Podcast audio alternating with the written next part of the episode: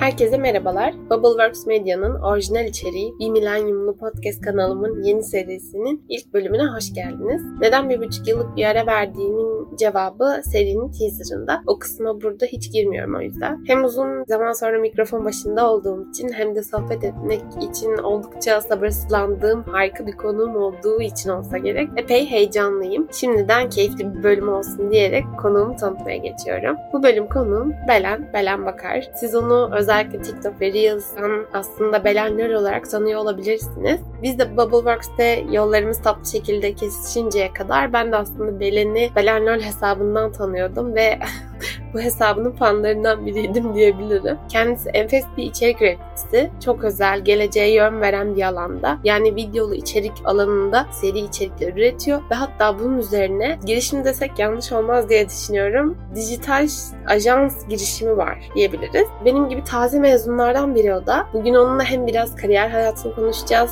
hem girişim üniversitesi dijital hakkında da konuşacağız. Onu ele alacağız aslında kurulum aşamasını. Gerçekten çok heyecanlıyım tekrardan belirtmem gerekirse. O yüzden hızlı bir hoş geldin diyorum Belen. İyi ki geldin, iyi ki buradasın. Ben böyle biraz senden bahsettim ama seni senden dinlemeye de geçmek istiyorum bir an önce. O yüzden Belen kimdir, neler yapar ve bugünkü Belen'e gelen kadar ki yolculuğu nasıl oldu? Aslında biraz bunlardan bahsedebilirsen, böyle başlayabilirsek harika olur.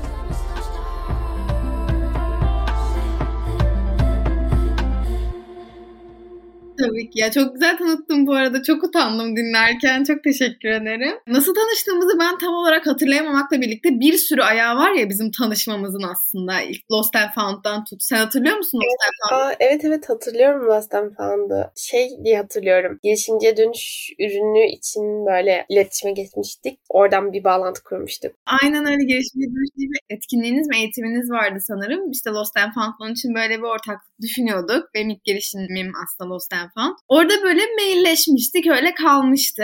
Sonrasında biz Bubbleworks'le birlikte çalışmaya başlayınca Canan sen de Goin'de çalışıyordun o zamanlar. Oradan bir yolumuz kesişti. Aynı zamanda Bubbleworks'e destek oluyordun diye hatırlıyorum. Yanlışım varsa düzelt lütfen. İlk defa fiziksel olarak işte geçen aylarda Bubbleworks'ün podcast dinliyorum etkinliğinde tanıştık. Ama zaten böyle tanıştığımızda hep tanışmış kendimiz biliyor gibi olduk. Zaten neydi o ya? Adı neydi? Hani bir tane uygulama vardı. Bak nasıl unuttuk adını. Hani böyle ses kayıt odaları vardı ya. Davetiyeyle giriliyordu. Evet davetiyeyle şey Clubhouse'la davetiyeyle giriyorduk ya. İlk başta hatta iPhone'lara gelmişti sonra Android'lere gelmişti. Benim o zamanlar iPhone'um vardı tabii. Nasıl unuttuk Clubhouse'u bu arada? Clubhouse'da da çok böyle denk gelmiştik. Görüştüğümüz falan olmuştu. Biz de böyle tanışıyoruz. Kendimi tanıtmam gerekiyor şimdi.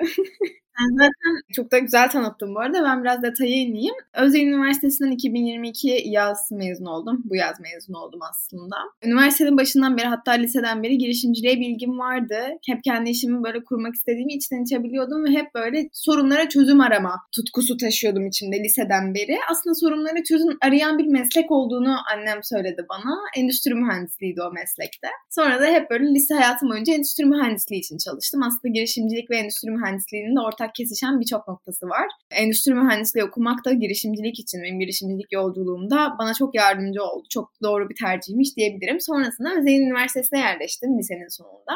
4 yıl Özyeğin Üniversitesi'nde zaten girişimciliğe birazcık merakınız varsa hayatınızın girişimi sloganı olan bir üniversitede girişimcilik virüsünü kaplamak zaten elde değil. Bana da bir şekilde bulaştı. Üniversitenin ikinci sınıfında ilk girişimim olan Lost and Found'u kurduk arkadaşlarımla. Bir eğitim girişimiydi. Bu online bir eğitim platformuydu Lost and Found. Bir milenyum Milenyumlu'ya da biraz dokunan bir noktada aslında sanırım Lost and Found. Biraz anlatayım. Şu an kapadık o girişimi aktif olarak çalışmıyoruz. Kariyer yollarında ne yapmak istediğini bilmeyen, hangi alanda çalışmak istediğini bulamayan öğrencilere aslında kurumsal eğitimlerle işte satış eğitimi, pazarlama eğitimi, tedarik zinciri eğitimi gibi bu arada ünlü kurumsal firmaların, çok bilinen kurumsal firmaların çalışanlarının verdiği eğitimler bunlar. Eğitimlerin verildiği tamamen ücretsiz bir eğitim platformuydu Lost and Found. Şu an bazen diyorum ya devam ettirseydik güzel yerlere gelirmiş aslında diye devam ettirmek isteyen varsa buyursun etsin. Aynen aynen domainleri veriyormuşum şimdi. Yok belki ettiririz bir gün bilmiyorum. Bir yıl boyunca Lost and Found'da çalıştık. Daha sonrasında Lost and Found'u kapadık. Bu arada neden kapadığımızın noktasına da gelecek olursak Start Point'e bağlanıyor.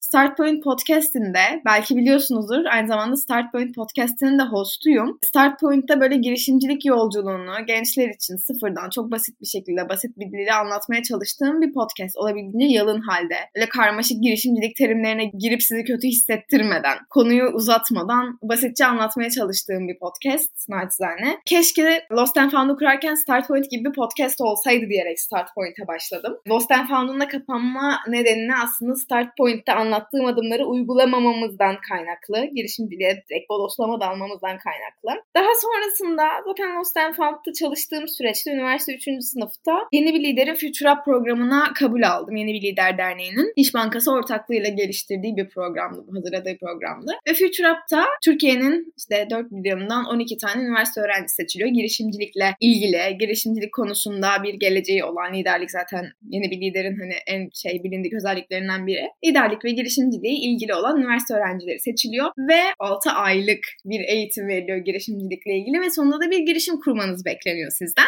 Bu süreçte de benim arkadaşlarımla ortak başladığım Camp isimli bir kamp alanına rezervasyon platformu projesi vardı. Camp Booking gidiyoruz biz hep kendi aramızda. Bunu anlatmanın en kolay yolu bu kesinlikle. Nasıl ki otellere booking.com'dan, farklı otel sitelerinden rezervasyon yapabiliyoruz. Kamp alanlarına, karavan alanlarına da Campy'den rezervasyon yapabileceğiz. Şu an hala Camp ile ilgili çalışmaya devam ediyoruz. Çalışmalara devam ediyoruz. 2022'nin Şubat ayında ya da ocağın sonunda olması gerekiyor. Bir hibe aldık TÜBİTAK'tan. O da bizi böyle rahatlattı diyebilirim Campy konusunda. Sonra da hızlıca şirketleştik zaten. Güzel bir adımdı bizim için. Sonrasında da ben zaten böyle bir yandan da hep kurumsal şirketlerde pazarlama alanında çalışıyordum. Pazarlamaya da içerik üretmeye de ilgim vardı. Bu arada benim hikayem de her şey çok iç içe. O yüzden olabildiğince düzenli anlatmaya çalışıyorum. Lost and Found zamanında aslında TikTok'ta pazarlamanın çok mümkün olduğunu fark ettim. Yani girişimler için, yeni kurulmuş şirketler için, büyük kurumsal şirketler için TikTok'ta pazarlama mümkün ama burada çok büyük bir açık var yani. Şirketler burayı değerlendiremiyorlar kesinlikle. Ve dedim ki ya hani nasıl her şirketin Instagram hesabı varsa her şirketin bir noktada TikTok hesabı da olmalı ve bu şekilde yönetilmeli. Benim de zaten takip ettiğim çok güzel marka TikTok hesapları vardı. Bunlar tamamen yabancıydı. Herhalde hatırlıyorum üniversitenin ikinci sınıfında neredeyse Türk herhangi bir marka TikTok'u keşfetmemişti. Yani ben TikTok çekiyorum demeye utanmıştım. Kendim TikTok çekmeye başladığımda. Oraya da ilk girişim aslında Lost and Found'un üye sayısını arttırmaktı. Çünkü eğitim, kariyer alanında bir influencer, içerik üreticisi yoktu. Dedim ki ya ben hem burada eğitim alanında bir influencer olarak kendimi tanıtıp, içerik üreticisi olarak kendimi tanıtıp Lost and Found'a üye çekebilirim. Zaten eğitimler ücretsiz. Daha sonrasında da burada herkes bana şeyi sormaya başladı girişimciliğe evrilme hikayesini anlatayım biraz içerik üreticiliğimin. Abla bu site senin mi? Burada abla demelerinin nedeni de yaşça küçükler genellikle benden. Ben o zamanlar TikTok için yaşlı kalıyordum. Neredeyse 3 yıl öncesinden bahsediyoruz. TikTok'un hedef kitlesi çok daha küçük yaştı o zamanlar. Şimdi artık neredeyse herkes TikTok'ta. Özellikle Seha buraları dinliyorsa Seha çok şey bir TikTok kullanıcısı. Çok seviyor. O zamanlar da bana şey demeye başladılar. LinkedIn'den görüyorlardı beni. Abla bu site senin mi? Nasıl bu siteyi kurdun? Para kazanıyor musun? Ne kadar kazanıyorsun? Falan gibi yorumlar gelmeye başladım. Dedim burada bir açık var. Girişimciliği merak ediyorlar. Girişimciliği merak ediyorlar. Bu alanda sorular soruyorlar. Dedim ki ben de elimden geldiğince anlatayım. Zaten benim ilk girişimcilik yolculuğum. Bir yandan da e, Future Hub'a kabul almıştım. Future Hub'da hep girişimcilik eğitimleri verildiğinden bahsetmiştim zaten. Future Hub'da öğrendiklerimi de anlatırım. Kendi yolda deneyimlediklerimi de anlatırım. Girişimcilikle ilgili kaynaklar veririm podcastler, YouTube kanalları. Bir milenyumluyu bile önermiştim o zaman bak hatırlıyorum. İlk önerdiğim podcastlerden biriydi. Dedim ki birazcık kariyer, içerik üreticiliğe, iş hayatı, girişimcilik konularına değindiğim bir TikTok hesabım olsun benim. Bu şekilde de içerik üreticiliğine başladım. Sonrasında Bursan ve Insider gibi firmalarda stajlar yaptım. Yapı Kredi'de staj yaptım. En sonunda artık Bursan'da global sosyal medya yöneticiliği yaptım. Sosyal medya gerçekten benim hem işim hem de bir tutkum oldu aynı zamanda. İçerik üreticiliği ayağında da benim aslında bir kariyerim oldu. Kariyerimin bir ayağı oldu diyebilirim. Ve bir yandan da freelance sosyal medya danışmanlıkları, sosyal medya yönetimleri yapmaya başladım. İlk etapta kendi bir arkadaşımın şirketi vardı. Ona yapmaya başladım. Onun öncesinde böyle bir yoğunluktan aldığım küçük işler vardı. Sonra dedim ki ya ben artık kariyerime sanırım sosyal medya yöneticisi olarak devam etmek istiyorum ve bu alanda bir girişim kurmak istiyorum. Ne yapabilirim diye düşündükten sonra piyasadaki şu açığı fark ettim. Ben zaten burada iki yıl önce Lost and Found için TikTok hesabı açmış ve bunu inanılmaz bir yerle yerlere getirmiş bir içerik üreticisiyim. Ben bunu markalara yapabilirim. Markaların TikTok hesaplarını yönetebilirim. Markalar için TikTok'ta içerik üretebilirim. Zaten dijital pazarlamayı biliyorum. Şu an unicorn olmuş bir startupta global sosyal medyanın hepsini yönetmiş bir insanım. Bütün o operasyonlara hakim olan bir insanım. Dedim ki ben kendi ajansımı kuracağım. kendi girişimimi kuracağım. Hep de diyordum ya ben bir ajans kurmak isterim ileride. İlerleyen zamanlarda pazarlamaya, dijital pazarlamaya bir şekilde dokunmak istiyorum. Ama bunun öncesinde biraz kurumsal hayatta zaman geçireyim. Belki ajansta çalışabilirim. Bir ajans tecrübesi elde edebilirim. Çok küçük bir ajans tecrübem oldu ama o da çok sayılmaz aslında.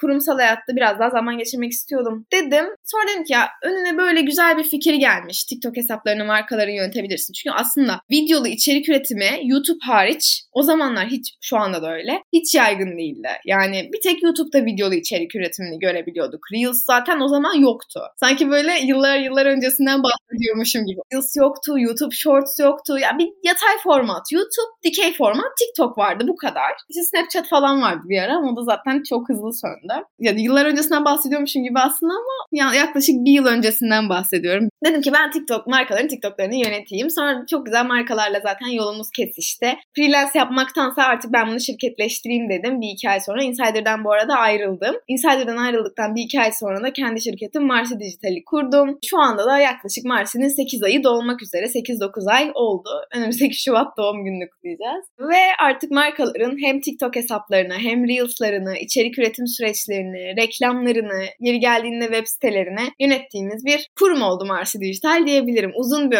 çok uzun bir özet oldu gerçekten ama olabildiğince dinleyenlerin kafasında böyle bir oturtmaya çalıştım. Bence harika bir özet oldu. Öncelikle teşekkür ederim deneyimlerini bu kadar şeffafça paylaştığın için. Hepsi çok kıymetliydi. Benim bu noktada senin için bir de şöyle bir sorum var. Aslında deneyimlerinden bahsederken hem startup, scale-up tarafında bir girişimci çalıştığından bahsettin aslında. Hem de kurumsal taraftaki deneyimlerinden bahsettin. Aslında iki farklı taraf deneyimlerim var. Bu noktada hani startup ve kurumsalda çalışmak arasındaki farklar nelerdi? Senin deneyimlerin nelerdi o noktada? Hani böyle o farklar konusunda neler söyleyebilirsin? Merak ediyorum.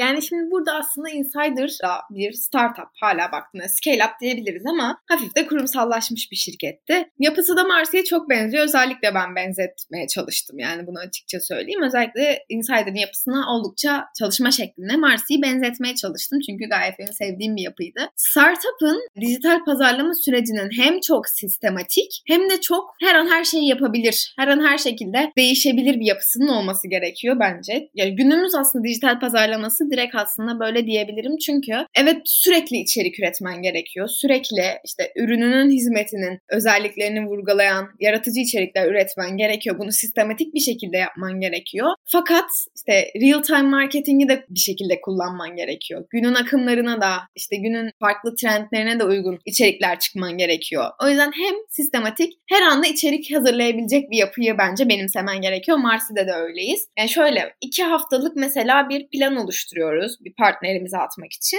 Ve bugün bir tane akım patlıyor ve diyoruz ki inanmıyorum bu bizim işte partnerlerimizden XY'ye çok iyi uyacak. Hemen onunla ilgili bir içerik hazırlıyoruz. Hemen onunla ilgili bir post yapıyoruz. İşte Netflix yeni bir dizi çıkarıyor. Dizi patlıyor. Diyoruz ki bu bizim şu partnerimize çok iyi uyar. Hemen bu iki özellikle bu diziyi birleştirelim falan gibi bir yapı sergiliyoruz. O yüzden her an böyle agile bir şekilde çalışabilecek bir sistem kurgulamaya çalıştık. Benim zaten başından beri dediğim şey şu. Yani startupların startuplar agile'sa agile çalışan bir ajansla çalışması gerekir. O yüzden ben biraz daha bizim hedef kitlemizdeki, bizim segmentimizdeki aslında müşteri portfolyomuzdaki şirketlere uyum sağlayabilmek için agile çalışan bir ajans mantığını benimsedik. Insider'da da bu böyleydi. Her an her şey değişebilir, planlar kayabilir ama evet bir planının başta olması gerekiyor. Ama plan değişikliklerine de hazır olman gerekiyor. Bence biraz anlatabildim. Karışık ama anlatabildiğimi düşünüyorum. Ve şöyle, Insider artık o kadar büyük bir şirketti ki ben günde 6, 7 bazen 8 farklı içerik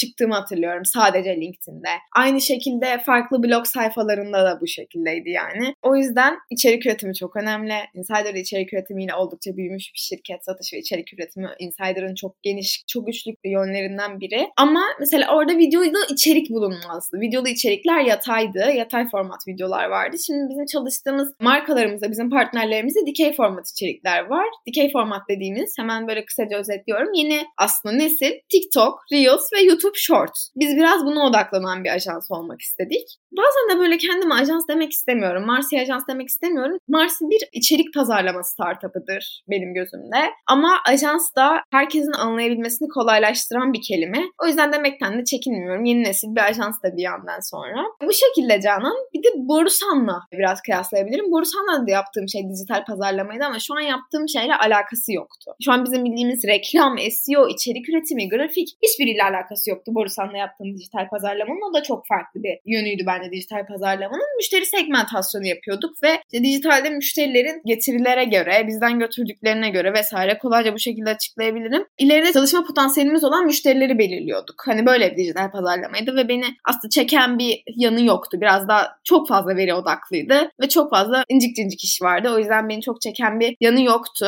Oradan da Insider zaten benim böyle 2-3 yıldır girmek istediğim bir şirketti. Üniversitenin 3. yılında mı girdim ya? 3. yılın bittikten sonra Insider'a girebildim. O teklifi alınca da daha fazla durmadım ve Insider'a geçiş yaptım. Bir yazılımın pazarlamasını, dijital pazarlamasını yapmak inanılmaz zor. Ve aslında biz Insider'da bir yazılım ürününün dijital pazarlamasını hatta bunu B2B yapıyorduk. B2C de değil. Bir yazılım ürününün B2B yani business to business pazarlamasını yapmak inanılmaz zordur. Insider'da bunu global ölçekte ve hatta bütün işte 360 derece tüm dijital platformlarda görebildiğim için çok şanslıyım. Ben hep diyorum ve iyi ki yapmışım, iyi ki böyle. Pazarlamanın en zor alanını Insider'da ve en kapsamlı alanını Insider'da görmüşüm. O bana şu an aslında Mars'ı kurma cesaretini verdi. O zaman da öyle. Mars'ı yürütmemdeki cesareti de kesinlikle o veriyor. Hem yaptığımız geçmiş işler hem Insider'daki çalışma deneyimim. O yüzden ben böyle iş deneyimleriniz evet hani bir yerden sonra o işten ayrılıyor olabilirsiniz. Bir yandan sonra o işi bırakıyor olabilirsiniz ama gelecekteki işlerinize de etki etme ihtimali çok yüksek. O yüzden nerede çalıştığınıza, nerede çalışmak istediğinize bence çok önem verin arasındaki farkları çok iyi ortaya koydu. Verilerle çalışmak, verileri anlamlandırarak içerik stratejileri geliştirmek bu işin bambaşka bir boyutuyken özellikle Insider'da deneyimlediğin senin bu aslında işte hani işin kreatif taraflarına dokunmak ya da real time içerikler üretmek ve bunları deneyimleyebiliyor olmak gerçekten böyle çok besleyici ve işin eğlenceli kısmı diyebiliriz. Yani hem o işte hissediyorsun kendini hem o işte kendine ait şeyler koyabiliyorsun ve bir noktada bunun kitleler tarafından anlaşıldığını, işte beğenildiğini ve işte sahiplenildiğini görüyorsun bir noktada. O yüzden bence de hani buradaki deneyimlerin zaten sen de bahsettin. Hani benim bir next step'ime bir hazırlık oldu diye. Gerçekten iyi bir hazırlık süreci olmuş aslında diyebiliriz. Benim bir diğer sorum bu böyle iş hayatına aslında başka bir pencereden bakmak ve geleceği öngörmek üzere. Hem bu işin işte aslında startupta, kurumsalda nasıl işlediğini görmüş biri olarak hem de özellikle şu an bu işin gerçekten tam olarak tam anlamıyla mutfağında olduğun için ve hani yine bu kimliklerin yanı sıra hala bir genç olduğun için trendleri işin gereği takip etmenin yanı sıra merak ettiğin için de takip ettiğin için bir sürü sebep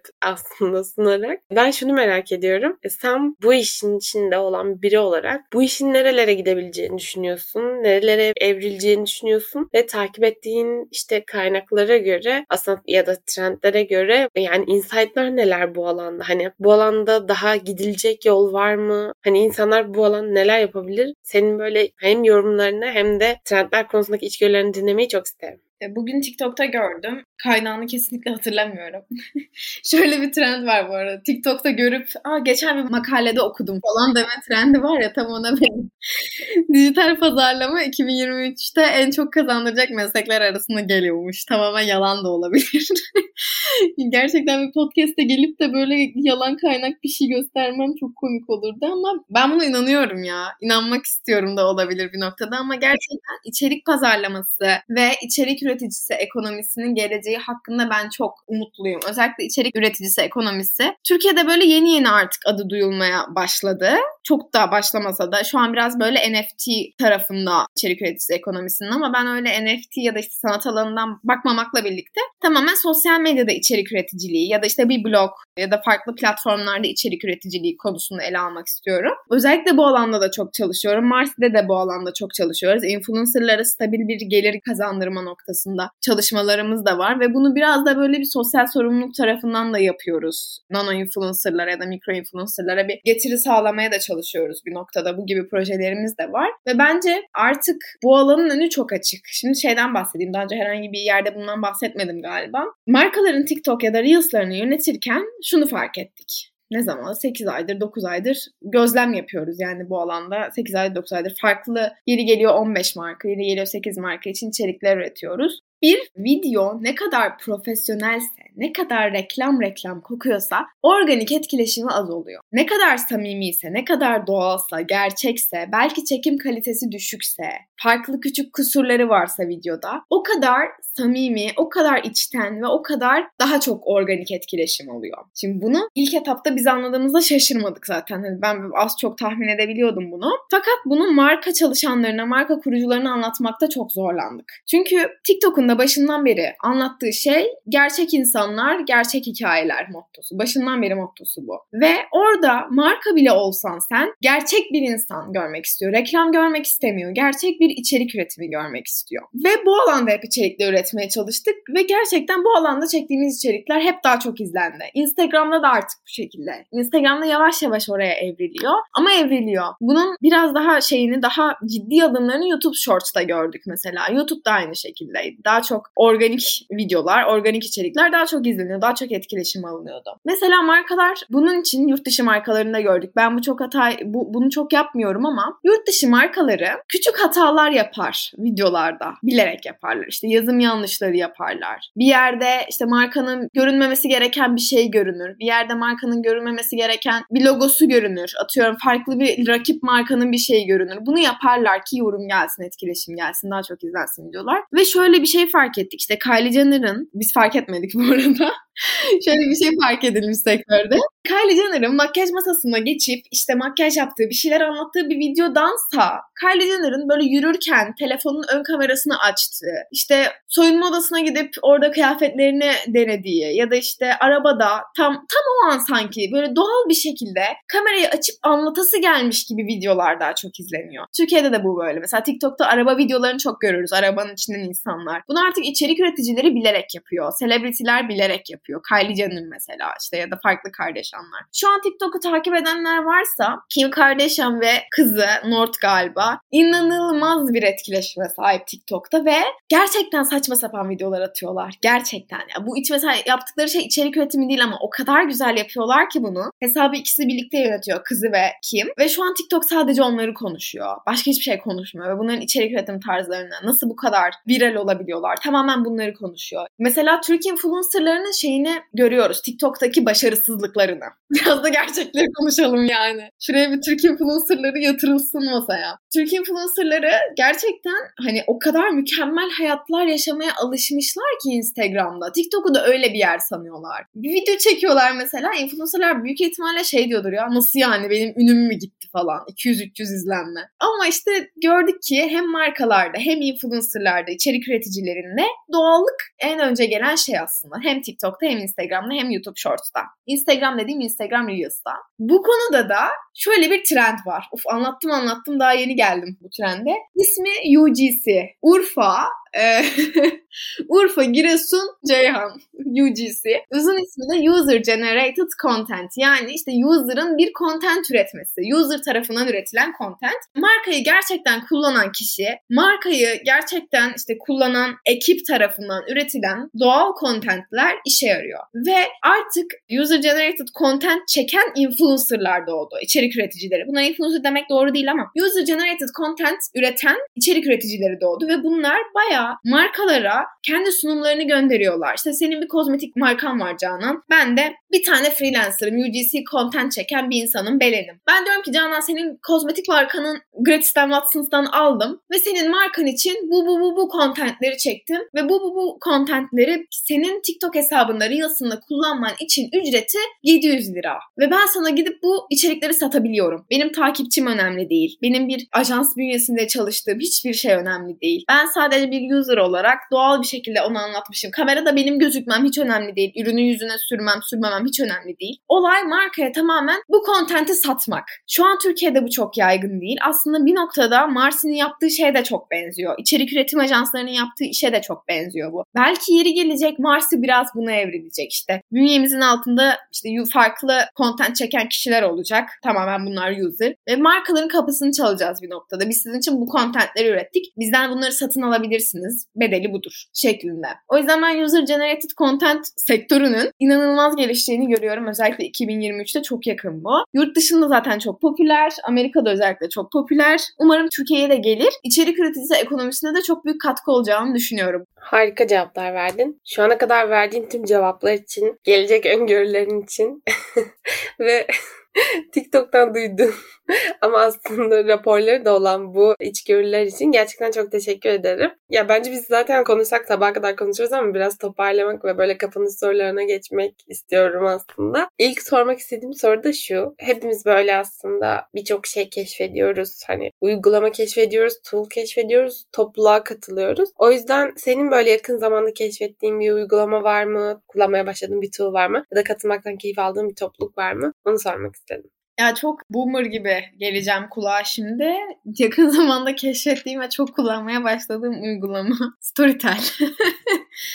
ben hiç böyle sesli kitap dinlemeye çok karşıyım orada. Her ne kadar podcast'i sevsem de sesli kitaba çok ön yargılıydı. Olup okuyacaksın ya. O sayfanın kokusunu duyacaksın falan modunda takılıyordum. Çok gereksizmiş bu arada. Storytel'in bağımlısı oldum. Yaklaşık herhalde iki ay oldu. Instagram'dan da bahsettim. İşbirliğim falan yok Storytel'le. Umarım bir gün olur. Yakın zamanda da katıldığım bir topluluk maalesef yok.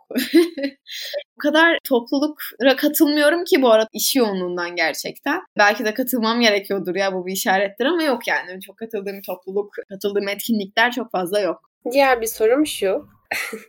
Bölüme başlamadan önce konuştuk ya hani ben K-pop dinlemeye başladığımı söyledim. Bu benim için bir guilty pleasure.